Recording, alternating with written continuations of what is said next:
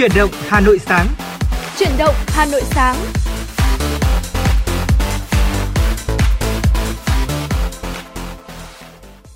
Xin kính chào quý vị và các bạn. À, Thu Thảo cùng với Lê Thông rất vui được gặp quý vị và các bạn trong chương trình Chuyển động Hà Nội sáng được phát trên sóng FM tần số 96 MHz của Đài Phát thanh Truyền hình Hà Nội. Và thưa quý vị, chương trình của chúng tôi cũng đang được phát trực tuyến trên trang web hanoitv.vn. Vâng ạ, xin được chào ngày mới Thu Thảo và chào ngày mới quý vị thính giả. Chúng ta lại cùng gặp nhau trong chương trình truyền động Hà Nội của Đài Phát thanh Truyền hình Hà Nội và quý vị đừng quên là hãy giữ sóng tương tác cùng với chúng tôi thông qua số hotline 024 3773 6688. Nếu như quý vị có bất cứ những yêu cầu âm nhạc nào chúng ta muốn lắng nghe hay gửi tặng cho những người thân yêu của mình quý vị nhé. Dạ vâng thưa quý vị, và trước khi đến với những ờ, nội dung hấp dẫn có trong chương trình truyền động Hà Nội sáng ngày hôm nay, thì ờ, Thu Thảo và Lê Thông xin được gửi tặng quý vị một giai điệu âm nhạc, ca khúc mang tên Mùa xuân đầu tiên được thể hiện bởi ca sĩ Trung Quang và Phương Mỹ Chi.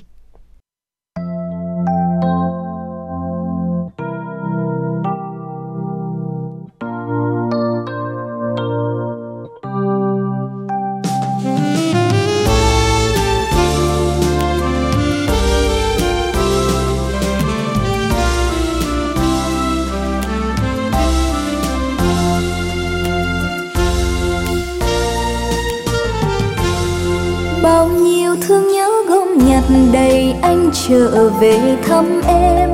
Bao lần ngồi thâu đêm nghe mùa xuân vừa đến. Em ơi hoa thắm rơi ngập đường trời nắng sẽ vương vương. Lòng nhớ tới em luôn khi chiều tan chim gọi đàn. Anh ơi đôi lúc nghe lòng buồn trên sườn đồi thông xanh. Sương phụ đầy vai anh tàn trăng mơ anh long lanh sao rất vương đầy trời dòng thác trắng bao la. Chờ sáng đêm chim ca cho đường dài cũng không xa. Người yêu ơi biết chăng anh về? Người yêu ơi nhớ chăng lời thề say xưa nhịp bước trên hè. Anh nâng niu nụ hoa vừa hé. Đôi môi xinh người em nhỏ bé mộng mơ. Mùa xuân ơi, biết tôi yêu đời. Mùa xuân ơi, nói sao nên em ơi em dù nhớ vơi đầy bao lâu nay đợi nhau là mấy anh đâu ngờ bên bờ hạnh phúc là đây anh ơi xuân đến bên thềm rồi nhấp rượu hồng phơi đi.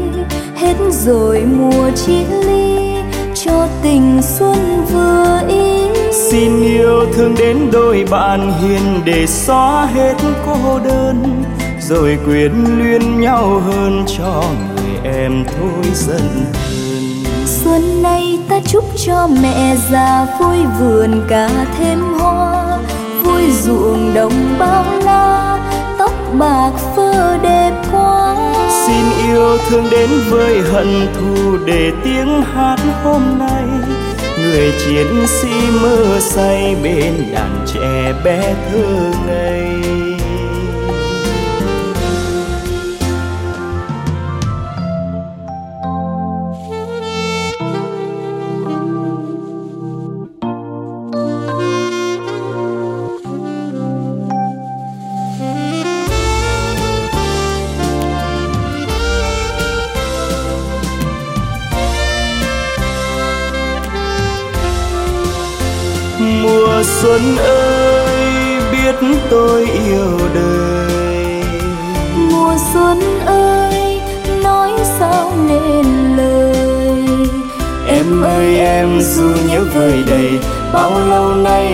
nhau là mấy?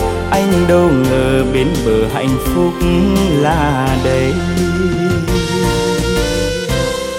Anh ơi xuân đến bên thềm rồi nhấp rượu hồng với đi. Hết rồi mùa chia ly cho tình xuân vừa ý xin yêu thương đến đôi bạn hiền để xóa hết cô đơn rồi quyến luyến nhau hơn cho người em thôi giận hơn xuân nay ta chúc cho mẹ già vui vườn cả thêm hoa vui ruộng đồng bao la tóc bạc phơ đẹp quá xin yêu thương đến với hận thù để tiếng hát hôm nay người chiến sĩ mơ say bên đàn trẻ bé thơ ngây xin yêu thương đến với hận thù để tiếng hát hôm nay. Người chiến sĩ mơ say bên đàn trẻ bé thơ ngây.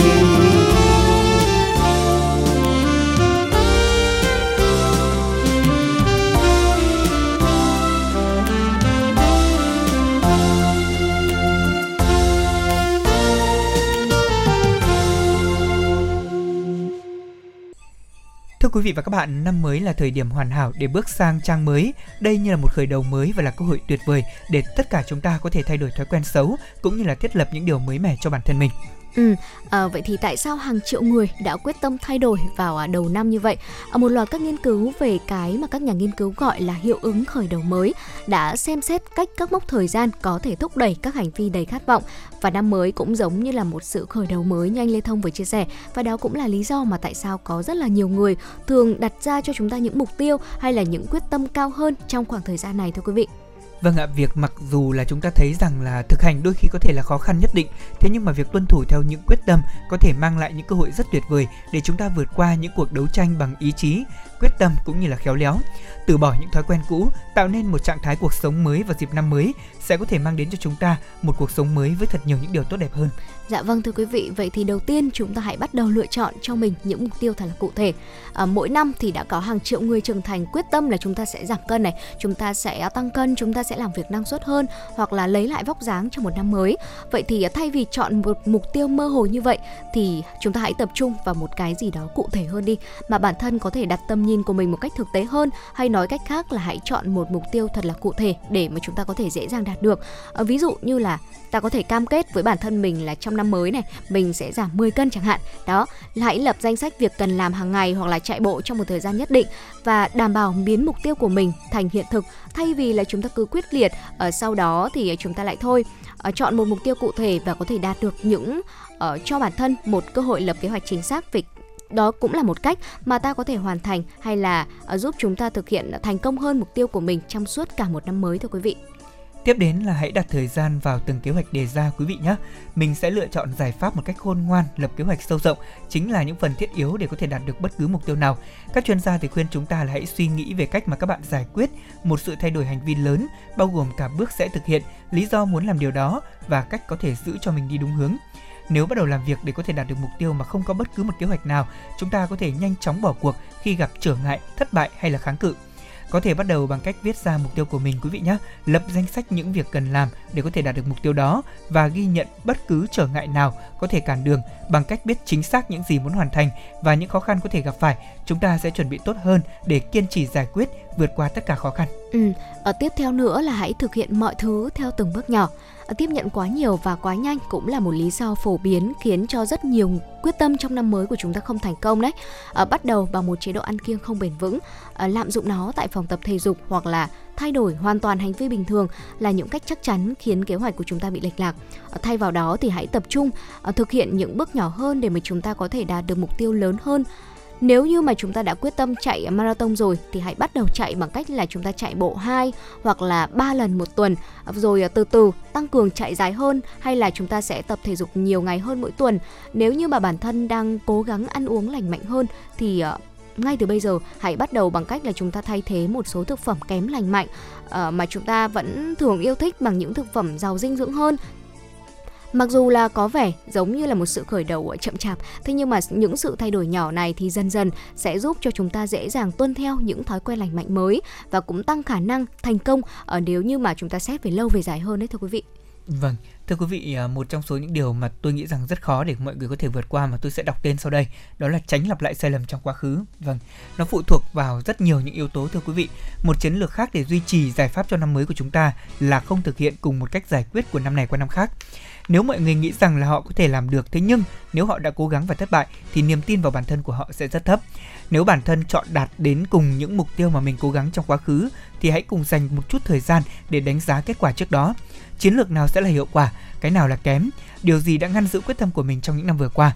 Quý vị hãy xem xét thay đổi một chút độ phân giải để có thể làm cho nó khả thi hơn. Bằng cách là chúng ta thay đổi cách tiếp cận sẽ có nhiều khả năng nhận thấy kết quả thực sự trong năm này. Ừ, và tiếp theo nữa đó là uh, quý vị hãy nhớ rằng là thay đổi là cả một quá trình ở những thói quen không lành mạnh hoặc là chúng ta không mong muốn mà quý vị đang cố gắng thay đổi có thể sẽ mất một khoảng thời gian rất là nhiều để mà phát triển. Vậy thì làm thế nào để có thể mong đợi thay đổi chúng chỉ trong một vài ngày, vài tuần hoặc là vài tháng? Vậy thì đầu tiên, mỗi chúng ta hãy kiên nhẫn với chính mình một chút phải hiểu rằng là việc hướng tới giải pháp là một quá trình, ngay cả khi mà chúng ta thực hiện một hoặc là hai bước sai, hãy bắt đầu lại và tiếp tục hành trình hướng tới một mục tiêu của mình có thể là sẽ mất rất là nhiều thời gian hơn nếu như mà chúng ta muốn đạt được mục tiêu của mình. Nhưng quý vị hãy nhớ rằng nhé đây không phải là một cuộc đua về đích. Ở một khi mà chúng ta đã cam kết thay đổi hành vi, thì đó có thể là điều mà tiếp tục thực hiện trong suốt phần đời còn lại. Và trong những ngày đầu tiên của một năm mới ờ, có thể là quý vị sẽ cảm thấy tự ti và có động lực cao để mà thực hiện được mục tiêu của mình bởi vì là chúng ta chưa thực sự đối mặt với bất kỳ thực sự khó chịu hoặc là một cám dỗ nào khác liên quan đến việc mà chúng ta đang thay đổi hành vi. Cho nên là việc thực hiện thay đổi trong thời điểm này uh, chắc chắn là sẽ trở nên rất dễ dàng hơn. Vâng, đó là những chia sẻ của chúng tôi trong uh, ngày đầu buổi sáng ngày hôm nay. Ở những thông tin có liên quan đến những vấn đề chúng ta thay đổi bản thân mình trong ừ. những ngày cuối năm dần dần để chúng ta thích nghi với năm mới ai cũng mong một năm mới đến với thật nhiều những điều tốt đẹp và dạ. chúng tôi cũng vậy chúng tôi cũng mong quý vị thính giả của truyền động Hà Nội sẽ có một năm mới với thật nhiều những khác biệt ngay trong chính bản thân mình ừ. với thật nhiều những nguồn năng lượng tích cực còn bây giờ thì trước khi chúng ta cùng đến với những thông tin chia sẻ tiếp theo của chúng tôi hãy cùng lắng nghe một giai điệu âm nhạc quý vị nhé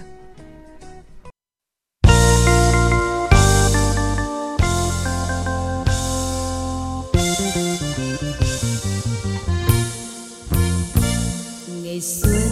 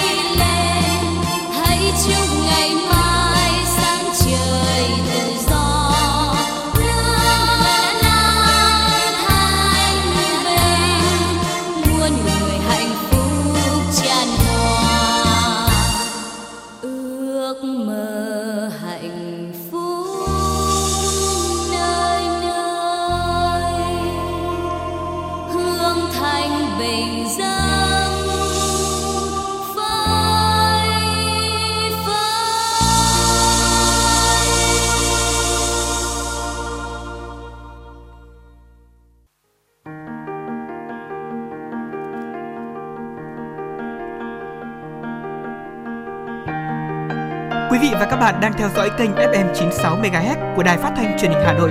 Hãy giữ sóng và tương tác với chúng tôi theo số điện thoại 024 3773 6688. FM 96 đồng hành trên mọi nẻo đường. Thưa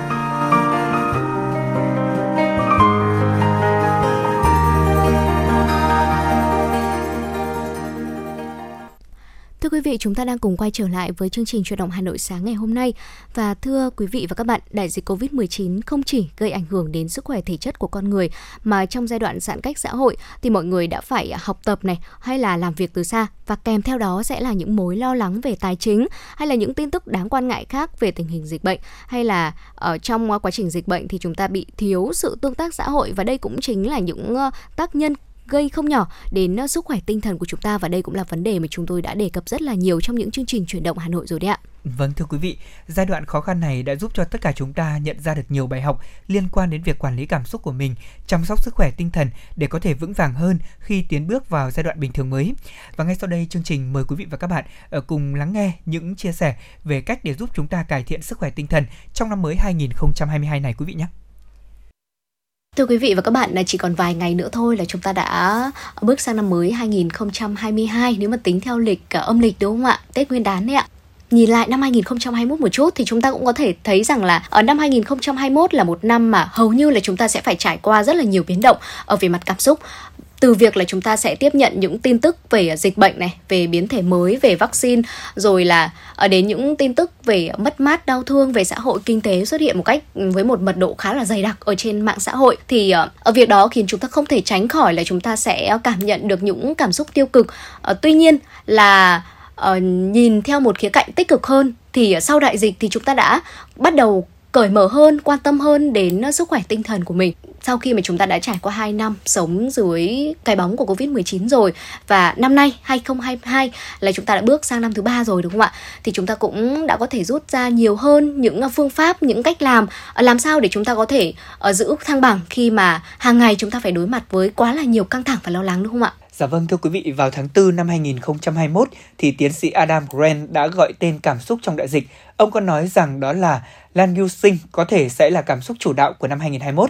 Lan yêu Sinh là một cảm xúc trung gian, cảm xúc ngưng trệ và trống rỗng, không vui mà cũng không buồn. Mọi người chắc chắn biết rằng bản thân họ đang cảm thấy như thế nào đó, thế nhưng đấy không phải là kiệt sức, phiền muộn hay thậm chí là buồn chán. À, và ông cũng có chia sẻ thêm, đây Len Yu Sinh cũng là một đứa con tinh thần, trung gian, bị bỏ quên của cảm xúc tâm thần.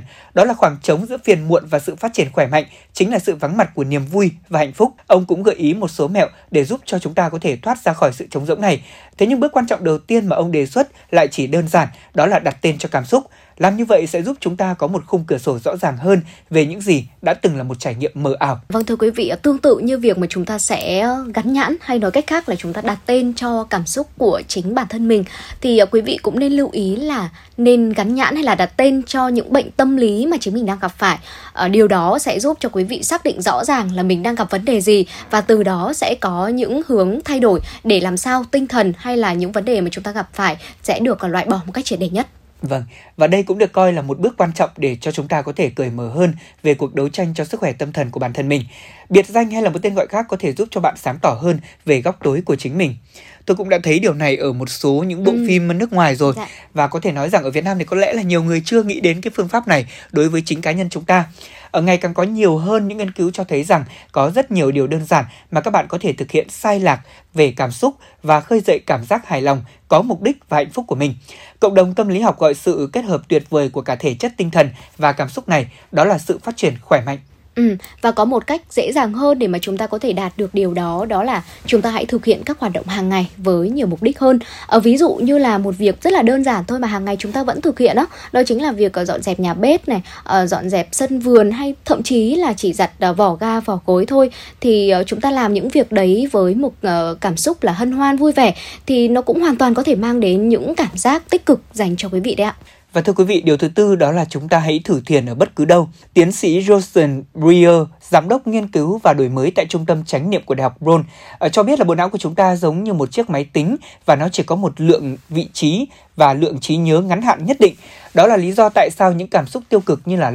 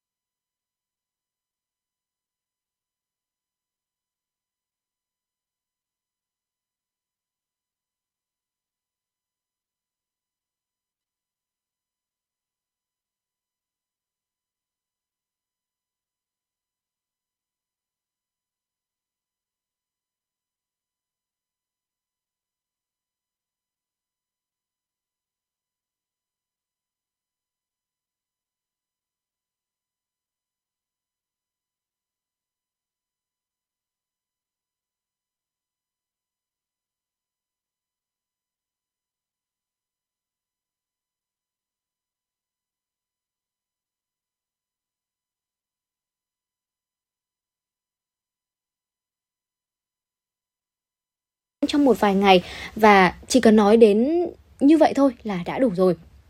Tuy nhiên là chúng ta hãy cố gắng rằng là không dành một ngày nào đó để mà kiểm tra tin nhắn hoặc là cảm thấy tội lỗi. Thay vào đó thì hãy lập một kế hoạch ờ, làm một điều gì đấy giúp cho tâm trạng của chúng ta tốt hơn ờ, khiến cho chúng ta cảm thấy vui vẻ và có nhiều năng lượng hơn. Vâng một điều nữa mà trước khi làm uh, việc này thì mọi người cũng cần phải xác định nó là một cái thói quen. Ừ. đó là trước khi đi ngủ chúng ta hãy viết ra những điều khiến mình bận lòng thực ra thì bây giờ chúng ta thấy là mạng xã hội Facebook này hay Zalo, Instagram rất nhiều mạng xã hội khác nhau để dạ. mỗi người chúng ta có thể uh, nói lên những cái suy nghĩ của mình. Ừ. Tôi nghĩ rằng đây là cách mà chúng ta cũng nên tập để có thể viết cảm xúc của mình dạ, vâng lên ạ. những trang mạng xã hội thế nhưng cái cách mà mọi người muốn chia sẻ hay không nó lại là một chuyện khác ừ. ví dụ như chúng ta có thể để chế độ là chỉ mình tôi trong dạ, những bài vâng quan ạ. trọng như là để xả cái nỗi buồn của mình hoặc là những cái bức xúc trong cuộc sống hoặc là sau một ngày làm việc chúng ta cảm thấy uh, bận lòng vì điều A điều B ừ. thì chúng ta hãy viết lên trên mạng xã hội hoặc là chúng ta những những người mà uh, thường xuyên có cái thói quen là viết nhật ký đấy ạ. Vâng, dạ, vâng nếu được thì hãy duy trì cái thói quen này.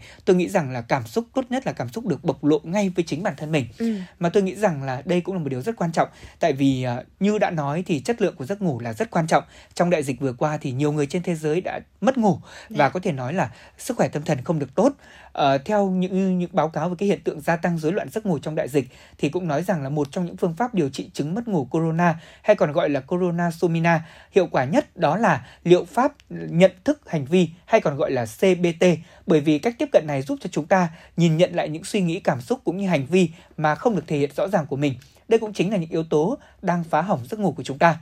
Một chiến lược lấy cảm hứng từ CBT đó chính là như đã nói ạ, viết ra tất cả những suy nghĩ của bạn, đặc biệt là bất cứ những điều gì khiến cho bạn bận tâm vào khoảng 2 giờ trước khi đi ngủ. Sau đó thì hãy vò nát tờ giấy đó đi, vứt nó đi. Ừ. Như vậy là chúng ta quăng những cái cảm xúc tiêu cực đi. Dạ. Nói một cách nôm na là nếu được thì mình viết tay còn không thì thôi mình viết trên Facebook uh, cho vào cái chế độ là chỉ mình tôi sau đó mình ẩn đi. Ừ, Dạ vâng. Ờ, như anh Lê Thông cũng vừa chia sẻ đó là chính là giấc ngủ có ảnh hưởng rất là lớn đến cuộc sống tinh thần của mỗi người đúng không ạ?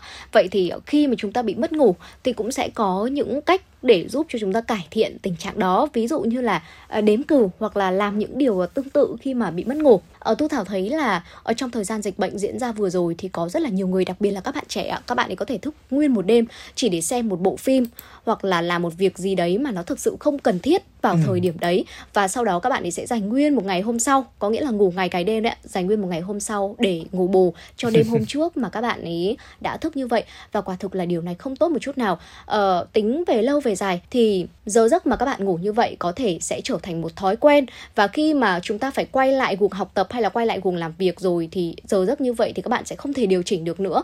Có những người ở ờ, chỉ 3 3 giờ sáng hoặc là 4 giờ sáng các bạn ấy đi ngủ thì sau khoảng thời gian đấy các bạn ấy sẽ bị quen với giờ như vậy luôn. Đúng rồi. Đó. Và rất đáng sợ việc mà mất ngủ thì thưa quý vị bản thân tôi cũng là một người mà thi thoảng phải trải qua cảm giác này. Ừ. Đó là có nhiều hôm mình mất ngủ vì những cái suy nghĩ chằn chọc của mình dạ. hay là mất ngủ ờ, đơn giản thôi. Ví dụ như là vì hôm đó tôi uống cà phê dạ. mà nó quá nặng thì mình cũng bị mất ngủ và thường thì dậy sớm đi làm như thế này tinh thần nó ừ. cũng sẽ không được đảm bảo. Cho nên quý vị hãy ghi nhớ ạ, đó là những phương pháp mà nghe thì truyền thống thế nhưng mà thực ra ừ. Này ai cũng có thể áp dụng được. Dạ và tôi nghĩ rằng một cách quan trọng nữa để chúng ta có thể giúp cho sức khỏe tâm thần của mình trong năm này uh, trở nên uh, tuyệt vời hơn đó là nếu có thể hãy cho đi Trước khi đại dịch ập đến khiến cho mọi người bị chia cắt với những người thân yêu của mình thì các chuyên gia ở Hoa Kỳ đã cảnh báo về một đại dịch của sự cô đơn và như quý vị cũng biết là cô đơn là một cái trạng thái cảm xúc vô cùng vô cùng khó chịu ừ. à, tôi đã từng làm các chương trình phát thanh về khám phá cuộc sống và dạ. có đọc được rất nhiều những cái tài liệu có nói rằng là cô đơn thậm chí là một trong số những căn bệnh khiến cho tuổi thọ của chúng ta bị giảm đi đấy ừ. và một cái phương pháp tiềm năng trong hoàn cảnh này chính là chúng ta hãy đối xử tử tế với người khác dạ. hãy nhìn người khác với một cái ánh mắt chan hòa hơn trong đại dịch thì chúng ta phải thấu cảm với những người khác ừ. còn trong cuộc sống hiện tại hãy mở lòng mình ra để có thể đón nhận những niềm vui đối xử tốt với những người xung quanh ừ. nghiên cứu chỉ ra rằng là việc cho đi thì có thể cải thiện sức khỏe của chúng ta giảm bớt cảm giác cô đơn mở rộng cái mạng lưới xã hội của chúng ta ra bạn có thể bắt đầu bằng cách là đặt những mục tiêu nho nhỏ chẳng hạn như là đi tình nguyện mỗi tháng một lần làm những việc nhỏ thôi trong cái xóm trọ hay là trong khu trọ của mình. Ừ. Ờ, một cách tích cực thì có thể là cải thiện được cảm xúc của mình rất nhiều.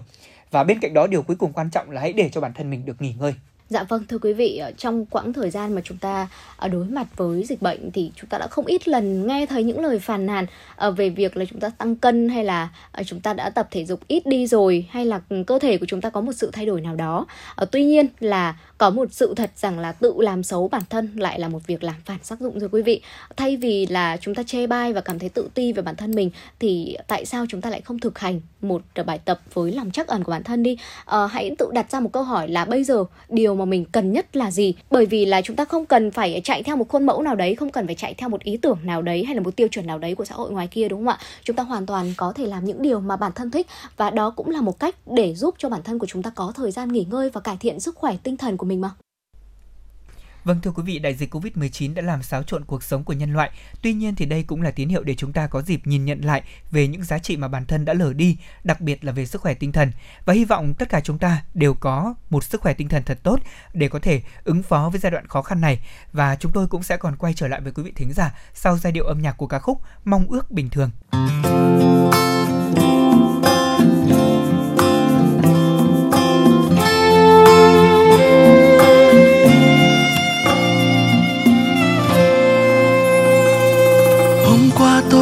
Chuyện riêng tôi. Tôi chẳng lắng lo những chuyện đời. Chẳng cần bận tâm nếu ngày kia cuộc sống có khi đổi thay. Hôm nay tôi nhìn lại xung quanh. Tôi bỗng mong điều ra chân thành. Chỉ cần cuộc sống cứ bình yên, tôi ước muốn như mọi người. Điều tôi mong ước rất bình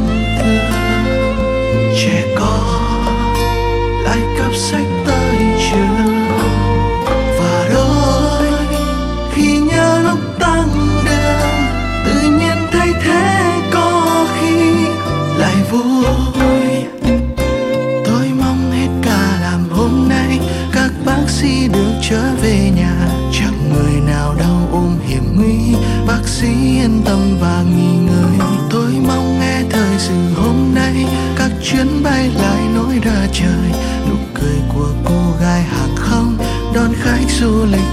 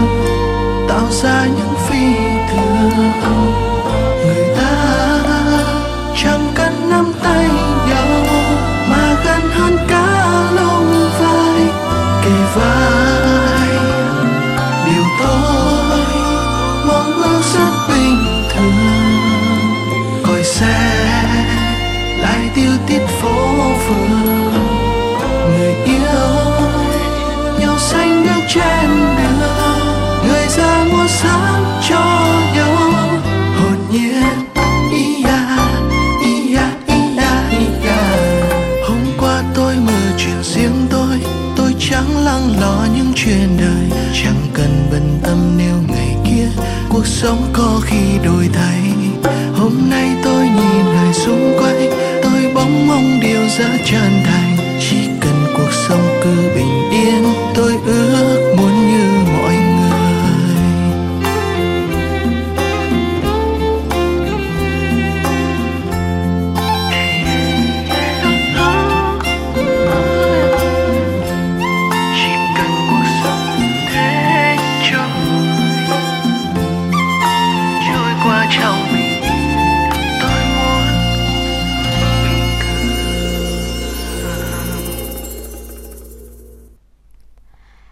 quý vị và các bạn, à, để phục vụ những bữa ăn ngày Tết thì chúng ta sẽ thường là mua nhiều loại thực phẩm hơn để mà dự trữ và bảo quản trong tủ lạnh. Và cứ mỗi độ Tết đến xuân về thì những người Việt Nam của chúng ta à, dù là đang ở bất cứ nơi đâu thì cũng đều muốn trở về quê hương về với gia đình của mình đúng không ạ? Để mà chúng ta có thể sum họp và cùng với xu hướng là đơn giản hóa các món ăn thì thời gian mà chúng ta chuẩn bị những bữa ăn hay là dành thời gian nhiều hơn để vui chơi. Vậy thì ờ, làm thế nào để có những bữa ăn ngày Tết vừa đầy đủ, ngon miệng đảm bảo vệ sinh an toàn thực phẩm. Thế nhưng mà đồng thời thì chúng ta vẫn có thời gian để mà dành cho gia đình của mình hay là đi chúc Tết du xuân cùng với người thân và bạn bè. Thì ngay sau đây Thu Thảo cùng với Lê Thông à, sẽ à, chia sẻ về vấn đề này tới quý vị thính giả nhé. Vâng, ờ, đầu tiên đó là việc ăn như thế nào để có thể đảm bảo sức khỏe. Thưa quý vị là một chế độ ăn uống đảm bảo sức khỏe trong những ngày Tết là bữa ăn có đầy đủ chất dinh dưỡng, bữa ăn đảm bảo cung cấp đầy đủ nhu cầu về năng lượng, chất đạm, chất béo, chất khoáng, vitamin và đủ nước cho cơ thể. Bữa ăn cân đối là bữa ăn trong đó mà các chất dinh dưỡng ở tỷ lệ cân đối hợp lý. Năng lượng từ ngũ cốc cung cấp chiếm từ 55 đến 67% tổng năng lượng khẩu phần. Phần năng lượng còn lại do chất béo cung cấp chiếm 20 đến 25% và 13 đến 20% là từ chất đạm. Để bữa ăn có thể đủ chất dinh dưỡng và cân đối thì cần thực hiện đa dạng các bữa ăn, sử dụng nhiều loại thực phẩm khác nhau, phối hợp thực phẩm nguồn gốc động thực vật hợp lý. Ví dụ như là một bữa ăn hợp lý thì không chỉ ăn thịt ăn cá đâu ạ, mà chúng ta còn ăn đậu phụ này, vừng lạc hay là rau xanh và hoa quả nữa. Dạ vâng thưa quý vị, ở bên cạnh đó thì chúng ta cũng nên tránh ăn thực phẩm bảo quản quý vị nhé. Để mà phục vụ vào những bữa ăn ngày Tết thì chúng ta thường là mua nhiều loại thực phẩm để mà dự trữ hay là bảo quản trong tủ lạnh những thực phẩm truyền thống ví dụ như là giò, chả, giò xào, ờ, nem chua hay là bánh trưng, bánh tét vân vân sẽ được uh, chế biến sẵn và những thực phẩm khác như là thịt hay là rau ờ, các loại cũng sẽ được dự trữ nhiều hơn. Món rau chủ yếu trong ngày Tết sẽ là canh măng, vì thế mà bữa ăn quá thừa thịt, ờ, thiếu rau xanh hay là món ăn thường lặp đi lặp lại trong các bữa ăn sẽ ờ, làm cho chúng ta cảm giác là ăn không ngon. Và hiện nay thì vào ngày mùng 2 Tết thì những người kinh doanh ăn uống thì cũng đã mở bán ở những món ăn bình dân như ngày thường ví dụ như là bún ốc này, bún cua hay là phở thì có rất là đông người ăn thế nhưng mà giá thì lại đắt ừ, gấp rưỡi lên đúng không ạ à, bởi vì là họ biết tâm lý người tiêu dùng đã chán những món ăn ngày tết ở nhiều rồi. thịt ít rau rồi ở cho nên là họ sẽ bán như vậy và đồng thời ăn ăn Tết chính là một dịp để mà gia đình của chúng ta sẽ cùng ở sum vầy à, cùng quây quần bên mâm cơm. Chính vì vậy thì à, để bữa ăn ngày Tết của chúng ta ngon lành hơn, hấp dẫn hơn và đồng thời an toàn hơn, thì những người nội trợ trong gia đình hãy hạn chế mua nhiều thực phẩm để mà dự trữ và bảo quản. Chúng ta nên mua những thực phẩm tươi sống và nhớ là mua thêm thật là nhiều rau xanh và hoa quả chín để ăn cho đỡ ngán, quý vị nhé. Vâng thưa quý vị, bữa ăn ngày Tết thì thường nguội lạnh, món ăn thì ít thay đổi, ăn vào thì nhiều người kêu là khó tiêu đúng không ạ? Thì đó là do chúng ta dùng những thực phẩm chế biến sẵn nhiều, ví dụ như là giò chả, giò xào, nem chua, bánh trưng, bánh tét rồi là canh măng. Vì vậy mà giải pháp để có một bữa ăn ngon là ăn các món nóng quý vị nhé. Chúng ta thay đổi món ăn và cách chế biến của mình, đặc biệt là với các món luộc và hấp chẳng hạn. Bên cạnh đó mình cũng cần tăng cường ăn rau xanh và hoa quả chín trong từng bữa ăn thì nhu cầu rau xanh là khoảng 400 g một người một ngày, quả chín là từ 100 đến 200 g một người một ngày. Ăn mặn thì hạn chế dưới 5 g muối một người một ngày thôi. Và để bữa ăn Tết có thể diễn ra một cách ngon lành, hấp dẫn, an toàn thì tất nhiên là các bà nội trợ hạn chế mua nhiều thực phẩm để dự trữ bảo quản nên mua những thực phẩm tươi sống nhiều hơn và nhớ là mua thêm rau xanh, hoa quả chín. Ăn quá nhiều thịt cá, thực phẩm chế biến sẵn, sử dụng nhiều đồ ngọt như là bánh kẹo, nước ngọt, uống nhiều rượu bia, ăn ít rau trong những ngày lễ Tết cũng ảnh hưởng không nhỏ tới sức khỏe của chúng ta đâu ạ. À, đặc biệt đối với những bệnh mạng tính không lây thì tôi nghĩ ừ. rằng những người này cũng cần đặc biệt phải chú ý. Chúng ta phải thực hiện nghiêm ngặt chế độ ăn uống của mình để có thể giảm bớt những cái tình trạng ảnh hưởng đến sức khỏe, đặc biệt đối với những người bị gút này, đái tháo đường hay là thừa cân béo phì. Ngoài ra thì những ngày này thì người ta lạm dụng rượu bia nhiều cho nên là việc uống nhiều rượu bia như đã nói là không tốt đối với những người bị bệnh tim mạch, tăng huyết áp, thừa cân béo phì. Vì thế mà chúng ta cũng cần hạn chế quý vị nhé. Dạ vâng, vậy thì ờ, câu hỏi mà chúng ta đặt ra ở đây đó chính là chúng ta nên ăn như thế nào để an toàn ạ? hạnh phúc nhất là sau mỗi bữa ăn mà chúng ta sẽ có cảm giác là no và dễ chịu đúng không ạ? Vậy thì bữa ăn thực sự đem lại cho chúng ta cảm giác như vậy, một sự thưởng thức, hào hứng và phấn khởi khi mà có được 5 cảm giác ngon ở trước và sau khi ăn từ các cơ quan ví dụ như là ngon mắt, ngon mũi, ngon miệng, ngon miệng, ngon tai và ngon tim.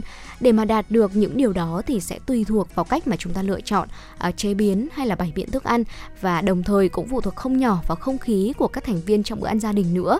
Ở bữa ăn như vậy thì sẽ giúp cho quá trình tiêu hóa hay là hấp thu thức ăn tốt hơn. Ở ngược lại khi mà bị ờ, sau khi ăn mà chúng ta bị đầy bụng hay là bị khó tiêu thì điều đấy sẽ làm cho chúng ta có một một cảm giác rất là khó chịu và nhất là trong những bữa ăn ngày Tết. Và một trong những nguyên nhân của đầy bụng khó tiêu đó là quá trình mà chúng ta ăn uống trong những ngày Tết thưa quý vị.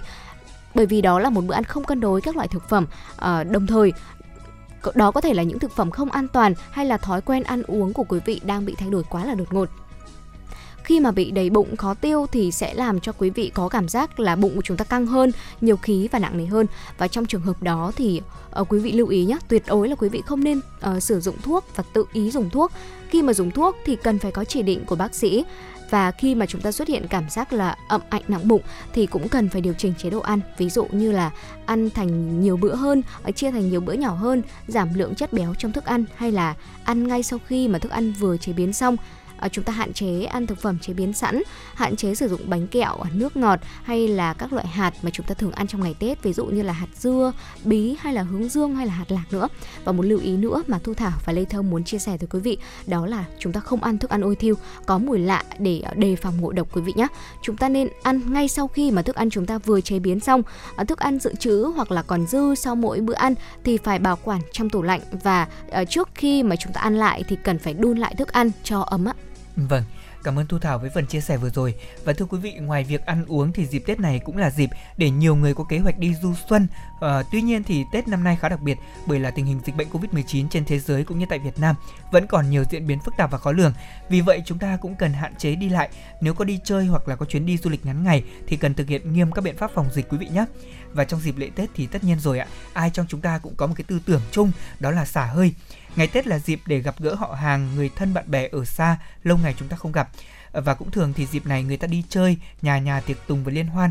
Một số người thì lại xả hơi hoàn toàn bằng cách là sẽ tự thưởng cho mình những ngày thật lười biếng ừ. sau cả năm làm việc rất vất vả rồi. Và hậu quả đó là gì ạ? Người mệt mỏi do giờ giấc sinh hoạt không ổn định, ăn thì không đúng bữa, không đủ chất, thiếu ngủ và dùng sức lực nhiều. Vì vậy mà trong thời gian đi chơi chúng ta cần giữ cơ thể khỏe mạnh, tinh thần phải thật thoải mái. Và đồng thời làm việc vui chơi giải trí nghỉ ngơi cũng cần phải hài hòa, tránh làm thay đổi xáo trộn bữa ăn giấc ngủ, đồng thời là thực hiện các trò chơi giải trí lành mạnh trong dịp này để có thể cải thiện tinh thần và nhất là trong thời điểm này chúng ta thấy là chỉ còn có vài ngày nữa là đến Tết rồi ừ. cho nên là chúng tôi cũng mong là quý vị thính giả chúng ta cố gắng giữ nhịp sinh học của mình để có thể đảm bảo năng lượng cho những ngày Tết sắp tới thật vui tươi quý vị nhé. Dạ vâng thưa quý vị, hy vọng là những chia sẻ vừa rồi của Thu Thảo và Lê Thông có thể giúp cho quý vị có một mùa Tết với những bữa ăn thật là dinh dưỡng, thật là an toàn. Và ngay sau đây chúng tôi xin được gửi tặng tới quý vị thính giả một uh, giai điệu âm nhạc ca khúc Vị quê nhà được thể hiện bởi ca sĩ Nu Phước Thịnh. Và sau ca khúc này chúng tôi sẽ còn quay trở lại và truyền tới quý vị những nội dung hấp dẫn tiếp theo.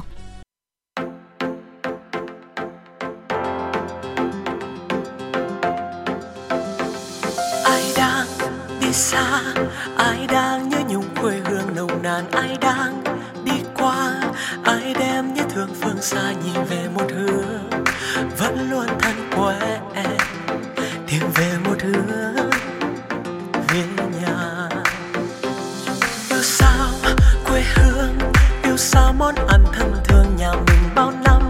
Xa quê, bao năm nhớ mãi câu ca đậm đà nỗi nhớ. Đậm đà nỗi nhớ cất trong tim ta. Những đứa con đang xa nhà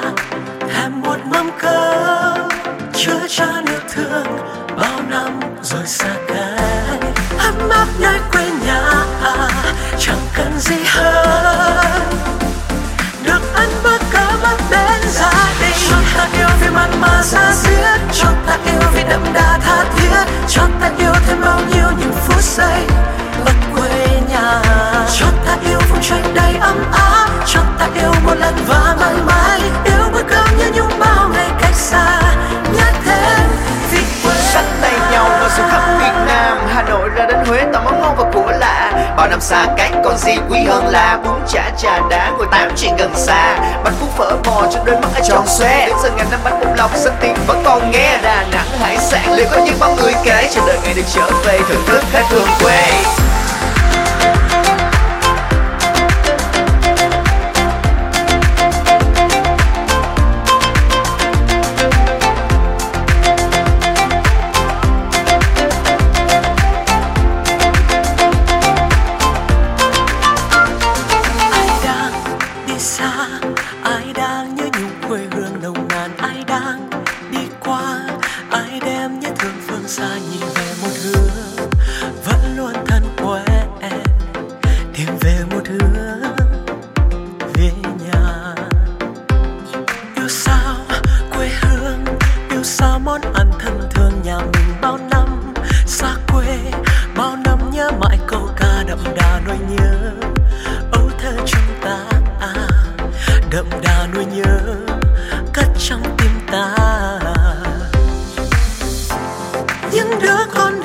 Xa nhà thèm một mâm cơm, chứa chan yêu thương bao năm rồi xa cách ấm áp nơi quê nhà, chẳng cần gì hơn.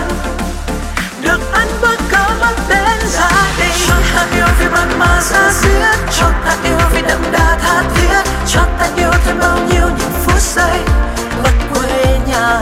Cho ta yêu vùng trời đầy ấm áp. Cho ta yêu một lần và mãi mãi như những bao ngày cách xa nhớ thêm vì quê hương vị quê nhà như món quà xa xỉ cao lương mỹ vị chẳng bằng chén mắm cay và đó cũng là khi còn vui hơn cả con núi qua đời. Bữa cơm nhà luôn chiếm trọn hồn ta. Và đó cũng là khi con tim vẫn nhìn về một hướng. Đó cũng là khi đôi chân vẫn bước về một đường sài gòn cần thơ. Luôn nằm trong nỗi nhớ bánh xèo hủ tiếu vì quê nhà vẫn còn cho mơ ta yêu vì bạn mà ra diết cho ta yêu vì đậm đà tha thiết. Cho ta yêu thêm bao nhiêu những phút giây ta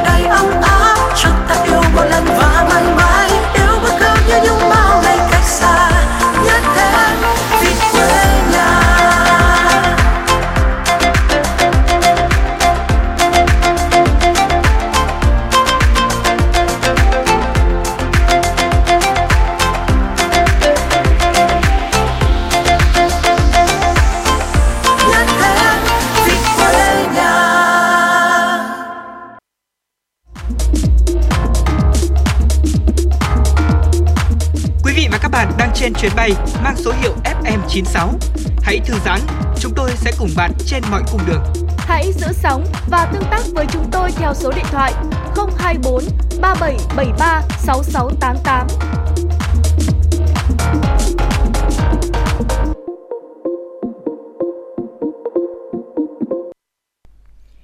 Thưa quý vị và các bạn, trong những ngày đầu xuân Tết Nguyên đán nhâm dần năm 2022, khi mà mọi người mọi nhà đang dần đoàn tụ, sum vầy bên gia đình người thân, thì rất nhiều cán bộ, y bác sĩ đang làm công tác nhiệm vụ tại các khu cách ly, bệnh viện vẫn đang phải thầm lặng hy sinh niềm vui riêng của mình để có thể chăm sóc sức khỏe cho các công dân đang cách ly tập trung để phòng chống dịch bệnh COVID-19. Với tinh thần trách nhiệm và sự tận tụy với nghề, tận tâm với người dân, họ đã góp phần tô thắm thêm mùa xuân rất đặc biệt của năm nhâm dần. Năm có rất nhiều người, nhiều gia đình không được đoàn tụ cùng gia đình vì phải thực hiện các biện pháp cách ly phòng chống dịch bệnh COVID-19. Và ngay sau đây Lê Thông xin được mời quý vị thính giả chúng ta cùng lắng nghe câu chuyện của những người rời Hà Nội khi Tết cận kề nhưng không về quê. Thưa quý vị và các bạn, mặc những ồn ào của xã hội về nghề y, tạm gác lại lo toan của gia đình khi ngày Tết cổ truyền đã cận kề. Những thầy thuốc không thể rời tiếng bíp bíp của máy thở. Một tháng nay, tiến sĩ Vũ Thị Thanh cùng 30 thầy thuốc của Bệnh viện Bạch Mai đã tạm xa Hà Nội đến với An Giang, một tỉnh thuộc miền Tây, cách nhà hơn 1.500 km. Tham gia điều trị bệnh nhân COVID-19, họ tạm biệt cái rét ngọt của miền Bắc để đến với nắng, gió, vùng sông nước. Bệnh viện Bạch Mai đã cử thầy thuốc có kinh nghiệm chống dịch, điều trị COVID-19 đến với An Giang. Họ đều là những chiến binh trải qua các đợt dịch ở Đà Nẵng, Hải Dương, Bắc Giang, thành phố Hồ Chí Minh. Và nay, khi Tổ quốc cần, các thầy thuốc lại tiếp tục lên đường. Chị Thanh chia sẻ, ngày đó sợ lắm, không như bây giờ vì là bệnh mới và chưa được tiêm vaccine. Nay độc nghiệp đã có kinh nghiệm, mình lại được rèn luyện nên sung phong đi vào đây. Vào An Giang, chị chỉ mang theo vài bộ đồ và một số vật dụng, nhu yếu phẩm cần thiết. Nhiệm vụ của chị Thanh là đưa ra phác đồ dinh dưỡng nâng cao thể trạng bệnh nhân ngay từ khi đang trên giường bệnh. Để làm được điều này, chị cùng bác sĩ điều trị phải thăm khám từng bệnh nhân, cùng thảo luận để kết hợp giữa thuốc điều trị và dinh dưỡng. Chị Thanh cho biết, kinh nghiệm của các trận dịch vừa qua cho thấy dinh dưỡng cho bệnh nhân COVID-19 nặng là rất quan trọng để họ có đủ sức chống lại các diễn biến rất nhanh của các cơn suy hô hấp. Đến khu điều trị bệnh nhân COVID-19 nặng mới thấu hiểu cường độ làm việc cực nhọc của thầy thuốc. Mỗi khi có tín hiệu báo động, các y bác sĩ lại xác định được ngay phương hướng và lập tức di chuyển nhanh nhất đến giường bệnh đó. Chị Thanh cho biết, ở đây chúng tôi luôn phải chạy đua với thời gian mới cứu sống được người bệnh. Khi xử lý khẩn cấp các ca bệnh này thì hơi nước làm mờ kính chắn bảo hộ rất khó nhìn và mồ hôi cũng ướt sũng quần áo suốt ca trực. Nhưng không sao cả, mọi người vẫn làm việc hết mình và không một lời than phiền hay một câu giá như vì đã tình nguyện vào đây. Mỗi ca trực của thầy thuốc làm trong 8 giờ với trang phục phòng hộ cá nhân cấp 4 nóng nực ở nơi nhiệt độ luôn ở 30 độ C. Họ đi đến từng giường, theo dõi bệnh nhân từng phút. Trên những tờ giấy điều động công tác đều bỏ trống thông tin ngày về, nhưng không một ai trong đoàn Bạch Mai ở An Giang và các vùng dịch bận lòng vì điều đó. Nén lại những tình cảm ruột thịt để tập trung cho cuộc sống khác, hoàn thành sứ mệnh thiêng liêng của người thầy thuốc là chữa bệnh cứu người. Trong số những bác sĩ, điều dưỡng đã có người có kinh nghiệm sống và làm việc từ những lần dịch trước và có những người đây là trải nghiệm đầu tiên. Tuy vậy, họ không hề nao núng và bỡ ngỡ. Có mặt tại An Giang là bắt tay ngay vào thiết lập, sắp xếp những công việc cũng như cuộc sống trong gọn gàng. Sáng sớm, thầy thuốc của Bạch Mai trong kiếp trực đã có mặt tại khu điều trị của Bệnh viện Trung tâm An Giang, nơi điều trị bệnh nhân nặng nhất của tỉnh này. Từng lớp đồ bảo hộ, khẩu trang, tấm chắn che mặt được mọi người thuần thục mang lên người thận trọng. Bởi hơn ai hết, họ hiểu rằng mình đang bước vào một trận chiến thực sự. Chỉ cần một thao tác sai, bộ đồ bảo hộ bị rách hoặc bị hở, nguy cơ xâm nhập của virus vào cơ thể mình sẽ rất cao. Mỗi kíp sẽ làm việc 8 tiếng. Do là bệnh nhân nặng nên chuyển biến liên tục, có những lúc hồi sức bệnh nhân này xong thì lại đến bệnh nhân khác luôn. Trực tiếp điều trị chăm sóc, đặc biệt là chứng kiến những người bệnh bị mắc Covid-19 nặng tại đây, nằm trên giường bệnh xung quanh toàn ống thở mà không có người thân chăm sóc, động viên mới thấy chân quý những người thầy thuốc. An Giang mong muốn Bạch Mai giúp đỡ y tế địa phương nâng cao năng lực chuyên môn hồi sức cấp cứu, cho phép kết nối các trung tâm hồi sức tích cực người bệnh COVID-19 của địa phương được hội trần trực tuyến với chuyên gia bệnh viện Bạch Mai nhằm nâng cao năng lực y tế. Sáng sớm hay đêm khuya, những người trong kiếp trực không ai được phép rời mắt khỏi người bệnh, luôn theo dõi, giám sát, kiểm tra, thăm khám để biết chính xác tình trạng của từng bệnh nhân. Không chỉ bằng chuyên môn mà người thầy thuốc còn phải huy động hết các giác quan để nhận biết tình hình người bệnh. Từng tiếng ho, cái nắm tay, ánh mắt đều được thầy thuốc hiểu rõ. Những cố gắng nỗ lực của các thầy thuốc đã được đền đáp xứng đáng khi ngày càng nhiều người bệnh COVID-19 được khỏi bệnh. Bệnh viện Bạch Mai đã cử hai đoàn công tác gồm 30 bác sĩ, điều dưỡng, đều là những người có kinh nghiệm tham gia chống dịch tại các điểm nóng trực tiếp vào hỗ trợ An Giang điều trị các bệnh nhân COVID-19 nặng. Nhân lực này được chia đến 3 bệnh viện có trung tâm ICU, nơi điều trị các bệnh nhân nặng, bao gồm Bệnh viện Đa khoa Trung tâm An Giang, Bệnh viện Đa khoa Tân Châu, Bệnh viện Đa khoa khu vực tỉnh An Giang và Bệnh viện Châu Đốc. Thầy thuốc của Bạch Mai đã cùng cán bộ y tế tuyến dưới thực hiện phân tầng điều trị, sàng lọc bệnh nhân theo đúng tình trạng của người bệnh. Đây là yếu tố tiên quyết để tránh xung đột về nhân lực, không gây quá tải về cơ sở, trang thiết bị, nhân lực, từ đó giảm tỷ lệ bệnh nhân nặng tầng 1 và tầng 2 phải chuyển lên tầng 3, giảm áp lực cho tầng trên và giảm tỷ lệ bệnh nhân tử vong. Nói về sự hỗ trợ hiệu quả của đoàn thầy thuốc Bệnh viện Bạch Mai, tiến sĩ Trần Quang Hiền, Giám đốc Sở Y tế An Giang đánh giá cao sự hỗ trợ hết mình và hiệu quả của đoàn chuyên gia. Không chỉ trong đợt dịch này, An Giang mong muốn Bạch Mai tiếp tục giúp đỡ y tế địa phương nâng cao năng lực chuyên môn hồi sức cấp cứu, thường xuyên kết nối các trung tâm hồi sức tích cực người bệnh COVID-19 của địa phương được hội trần trực tuyến với chuyên gia bệnh viện Bạch Mai nhằm nâng cao năng lực y tế.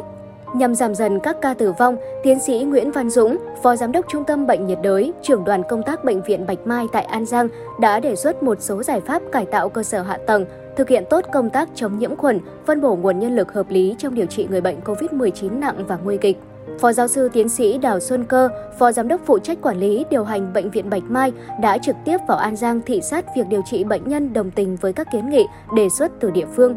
Tới đây, Bạch Mai sẽ hỗ trợ hợp tác toàn diện trong đào tạo, chuyển giao kỹ thuật hiện đại tại chỗ, tư vấn cải tạo hệ thống oxy, khí nén, kết nối các trung tâm hồi sức tích cực người bệnh COVID-19 của tỉnh với hệ thống hội trần trực tuyến tại Bệnh viện Bạch Mai. Bác sĩ Thanh chia sẻ, COVID-19 là một cuộc chiến đặc biệt chưa hề có tiền lệ, không có tiếng súng, chỉ có tiếng monitor, máy thở. Đại dịch này đã làm thay đổi và cướp đi quá nhiều thứ, để lại không ít đau thương và mất mát. Nhưng bên cạnh những mất mát đau thương, chúng tôi đã có những niềm vui không nhỏ khi hàng ngày có thêm nhiều bệnh nhân được xuất viện, về nhà và chúng tôi biết những nỗ lực của mình không vô ích. Trước sự khắc nghiệt của dịch bệnh và bạo bệnh, sinh bệnh con người chỉ mong manh như ngọn đèn trước gió. Mỗi cán bộ y tế chúng tôi không chùn bước để bảo vệ an toàn cho mỗi người dân, giành lại sự sống cho người bệnh. Vâng thưa quý vị, có thể nói là Tết nhâm dần 2022 sẽ là một trong những cái Tết khó quên với tất cả người dân Việt Nam chúng ta, đặc biệt là đối với những nhân viên y tế. Và chúng tôi tin rằng sự hy sinh thầm lặng của những chiến sĩ áo trắng sẽ góp phần cùng với cả nước chiến thắng dịch bệnh, mang lại sự bình yên cho mỗi một người dân, mỗi gia đình và cả cộng đồng. Dạ vâng thưa quý vị và uh, tới đây thì 60 phút của chương trình chuyển động Hà Nội sáng cũng đã trôi qua rồi. Và quý vị đừng quên số hotline của chương trình đó là 024 3773 6688 và chúng tôi xin được gửi tới quý vị một giai điệu âm nhạc thay cho lời chào kết. Và quý vị đừng quên chúng tôi sẽ còn quay trở lại trong chương trình chuyển động Hà Nội trưa khung giờ từ 10 giờ tới 12 giờ.